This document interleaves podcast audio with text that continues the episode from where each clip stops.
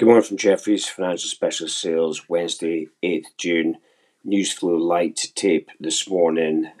Bit of a slight risk-off tendency coming out of Asia after comments around the US looking to take action towards Hong Kong post the recent Chinese action. That's seen HSBC stock sell off 3% in this morning's session out in Hong Kong, but overall the Chinese market is up yet again.